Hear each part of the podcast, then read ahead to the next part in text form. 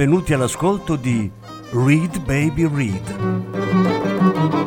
un programma di reading letterario radiofonico a cura di Franco Ventimiglia e Claudio Desser. Voce Franco Ventimiglia. Regia Claudio Desser.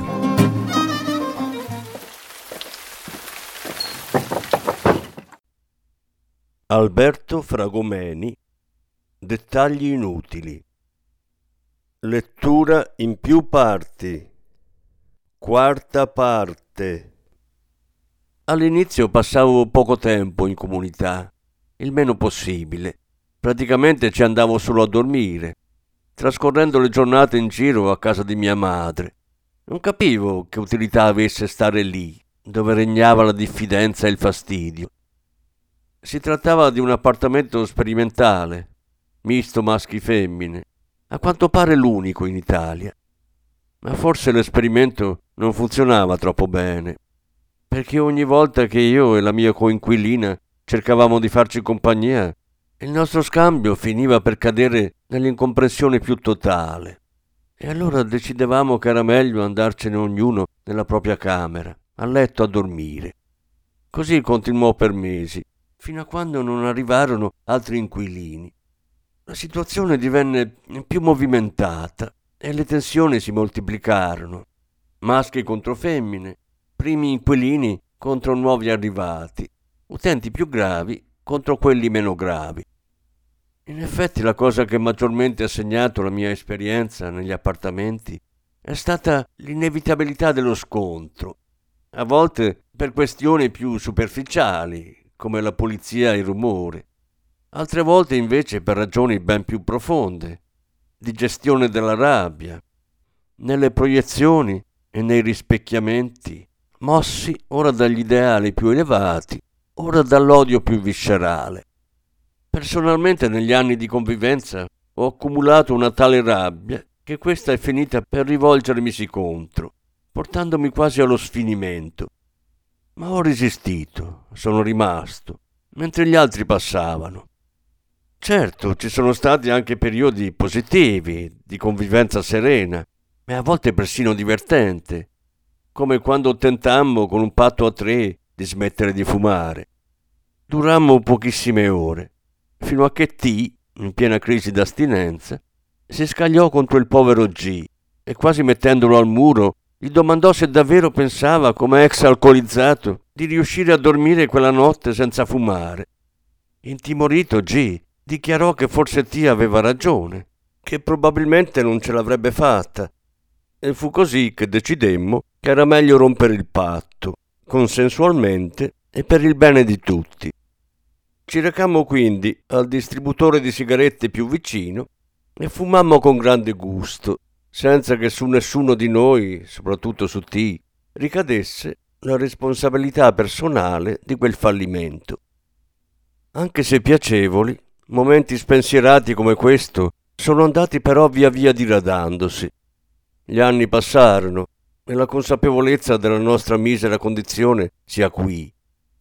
Sempre meno pronti alla battuta o anche solo al dialogo, cominciammo a diminuire il tempo passato assieme, cucinando e mangiando da soli e uscendo ognuno per i fatti propri. Se a un certo punto, quasi senza accorgermene, ero arrivato ad accarezzare l'utopia della grande famiglia. Dovetti alla fine fare i conti con la realtà del fatto che eravamo solo degli estranei, che vivevano assieme perché costretti dalla disperazione, mentre il tempo concessoci diminuiva giorno dopo giorno e con esso le possibilità di riscatto.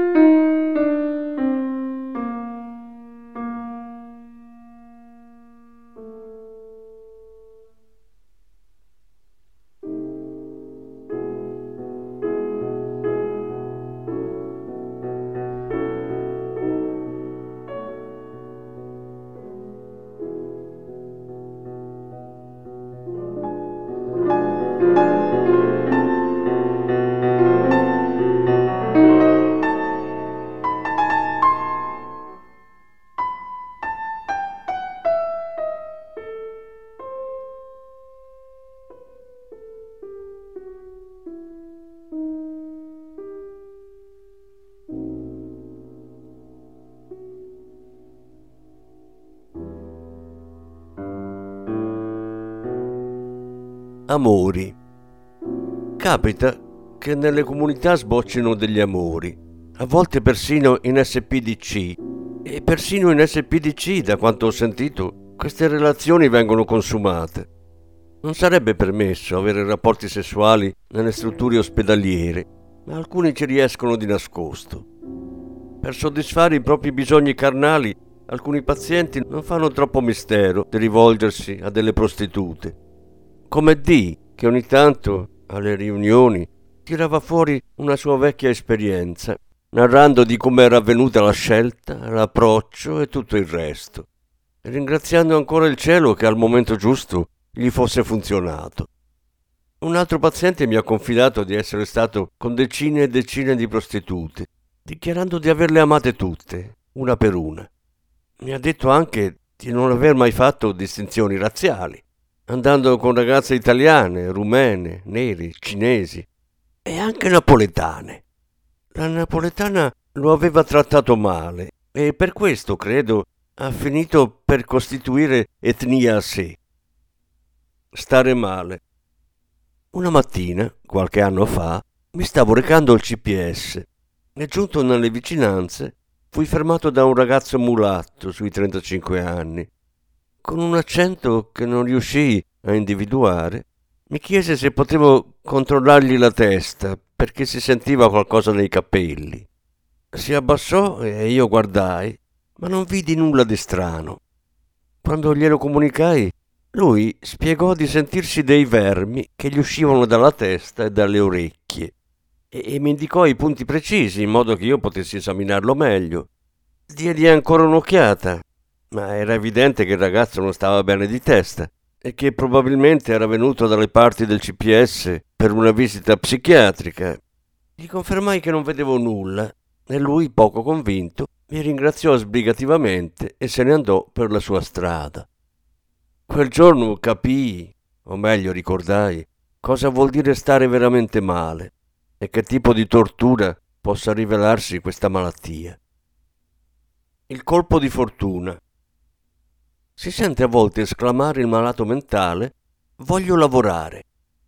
Questa è evidentemente un'assurdità, dato che nessuno vuole lavorare. Si lavora perché si deve. Al paziente psichiatrico invece il ritorno all'occupazione sembra procedere dalla sua buona volontà, dal suo impegno nell'affrontare il percorso riabilitativo, di cui, come si sa, il lavoro è la componente centrale. Ma l'inserimento lavorativo di chi soffre di problemi psichici non è per niente facile da realizzare. Ci sono sostanzialmente tre possibilità. O si tiene nascosta tutta la faccenda della psichiatria e si cerca un lavoro normale come una persona qualunque, e allora si fa conto sui curanti in gran segreto, quasi solo per un sostegno psicologico. Oppure si prende atto della presenza di difficoltà insormontabili e allora si imbocca la via della pensione di invalidità e delle cooperative, dove al contrario ogni cosa è svolta in funzione della malattia e della disabilità. Da una parte per i malati ci sono richieste prestazionali e frustrazioni al limite delle loro capacità di sopportazione dall'altra tutti i paradossi dell'apparato burocratico, come ad esempio il fatto che chi risiede in comunità, risultando già a carico della regione 24 ore al giorno, per il suo lavoro in cooperativa non ha diritto che a un misero rimborso spese di poche decine di euro al mese. Non essendoci infatti più di 24 ore in un giorno, non può beneficiare di altri contributi. La terza opzione, cioè la via di mezzo, è quella dell'iscrizione alle liste speciali per le categorie protette. Accade qui che le aziende che sono tenute per legge ad assumere gli invalidi a volte preferiscano pagare le multe corrispondenti piuttosto che ottemperare questo obbligo. Tra l'altro, con la crisi attuale, se una ditta ha già a che fare con problemi di personale, come succede ad esempio nel caso dei cassa integrati, non è più costretta a rispettare tale disposizione. Chi non può evitare il percorso della pensione di invalidità e delle cooperative vede delinearsi sempre più di fronte a sé un futuro di povertà ed assistenzialismo. Ed il bello è che deve anche sentirsi fortunato, perché l'Italia è un paese relativamente ricco, e dotato di un welfare più o meno funzionante, soprattutto nelle regioni del nord. Ma presto il malato capisce che senza un lavoro vero che dia reddito non è possibile una vera dignità. Impara che diventa quasi inutile impegnarsi a migliorare il proprio stato di salute se non può dimostrare di potercela fare da solo. Il dottor F faceva l'esempio dell'atleta che si prepara alle Olimpiadi con anni e anni di allenamenti e che poi, quando giunge il giorno della gara, scopre che la competizione è stata annullata. Quando chiesi al dottor F quale fosse il destino di un malato mentale senza impiego, la sua risposta fu lapidaria, la marginalità. Allora ero molto giovane e questa parola non mi disse molto. Avevo ancora una certa vita sociale e un po' di soldi in tasca, oltre a un tetto sulla testa assicurato. Gli anni però passarono e tutte le fantasiose possibilità che avevo visto e proiettato nel mio futuro si dissolsero come sogno al risveglio. Gradatamente iniziai a considerare la mia situazione in modo più realistico e a non dare per scontate un sacco di cose. Vedevo il mondo con occhi diversi e più che notare le ragazze, per strada i miei sguardi erano ora catturati dai disperati, come mi succede ad esempio nei pressi delle stazioni, dove nel degrado i confini tra malattia mentale, tossicodipendenza e povertà sfumano l'uno nell'altro. In queste occasioni mi rendo conto che non c'è nulla che davvero mi distingua dai più disgraziati, se non al limite un colpo di culo la fortuna di aver avuto una famiglia tutto sommato presente, alcuni curanti sinceramente interessati e qualche amico vero. Ricoveri. Anni fa N fu trasferito nell'appartamento protetto in cui vivevo con un altro paio di persone, ma il suo ingresso nella struttura non fu dei più felici. Passò tutta la prima settimana a parlare da solo Mangiava di continuo, anche se perdeva di peso a causa di un farmaco che aveva questo effetto collaterale. La cucina era un casino. Ovunque erano accumulate carte, pentole, piatti. Un giorno, passando davanti alla sua stanza, lo vidi seduto sul letto da solo, che compiva il gesto di allargare le braccia, con le mani aperte, come a dire: Sì, lo so, è assurdo, ma non posso farci niente neanch'io. Un'altra volta, invece, arrivò di fronte a esse e perso nei suoi discorsi, esclamò Io ti ammazzo il cane, figlio di puttana. Esse, che non aveva nessun cane, ma una madre sì, gli si fece contro a sua volta e gli urlò Oh! Andò avanti così fino a che Anne non si mise a tirar pugni ai muri, finendo al pronto soccorso con la mano gonfia. Dopo una radiografia gli fasciarono il braccio con un tutore quando poi fu interpellato dai medici della comunità circa il suo comportamento, si bloccò per dieci secondi, frisato, come un computer che smette di funzionare. A quel punto fu immediatamente ricoverato in SPDC. Nello stesso periodo pure T, ospite di un'altra struttura collegata alla nostra, finì in psichiatria. Pare che dopo aver passato anni a credere di essere l'anticristo, in quei giorni abbia finalmente scoperto di essere Cristo. Gratta e vinci. Se volete regalare un gratta e vinci a un malato mentale, lasciate perdere il miliardario. Scegliete piuttosto il turista per sempre. Al tipico malato psichiatrico, infatti, non interessano le spericolate avventure delle spese folli. Lui desidera la tranquilla sicurezza della sopravvivenza, la pensione. Ti vedo. Il dottor F dice di essere in grado di abbozzare la diagnosi dei nuovi pazienti che arrivano al suo studio già nei pochi attimi in cui essi camminano dalla porta alla scrivania della stanza, quando si avvicinano per presentarsi. Io gli credo. Un giorno, durante una fase maniacale che mi sforzavo di tener ben nascosta, stavo con gli altri compagni di comunità sul balcone dell'appartamento che si trovava al terzo piano. Aspettavamo il dottor F per la consueta riunione settimanale. Così, quando lo scorgemmo sulla strada, lo salutammo con la mano e andammo ad aprire al citofono. Una volta salito, sorpassata la soglia di casa, lui mi guardò brevemente negli occhi e senza che io aprissi bocca mi disse Tu sei fuori di testa. Io ammisi subito il mio stato euforico e scherzando suggerii che la prossima volta avrebbe potuto visitarmi direttamente dalla strada mentre lo salutavo dal balcone. In effetti, puntualizzò lui, avevo già notato che ti stavi controllando. Mondo. Ogni volta che incontro un cieco, mi scopro a spiarlo di sottecchi. Cerco di capire come cavolo faccia senza vedere e che cosa gli possa passare per la testa mentre aspetta l'autobus o cammina per la strada.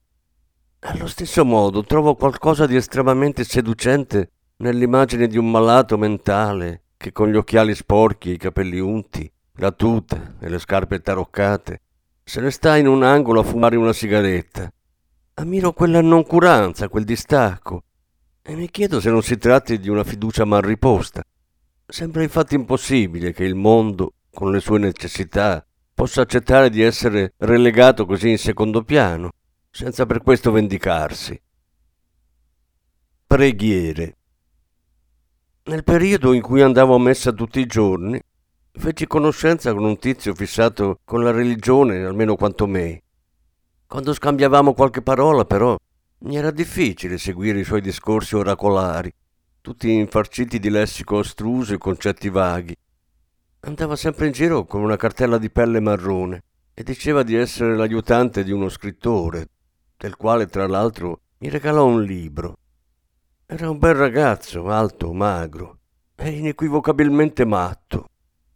A messa sedeva spesso dietro di me, che arrivato prima in quelle sezioni del rito in cui l'assemblea risponde al celebrante, potevo distinguere chiaramente la sua voce. Vi notai presto un'esagerazione del tono, già di per sé affettato, con cui i fedeli si esprimono nelle cerimonie delle nostre chiese. Grazie però alla sua particolare esasperazione, potei individuare in questo tono religioso una sfumatura smaccatamente erotica, sensuale. Così da quel momento iniziai a percepire lo stesso riverbero nella voce di ogni partecipante al rito.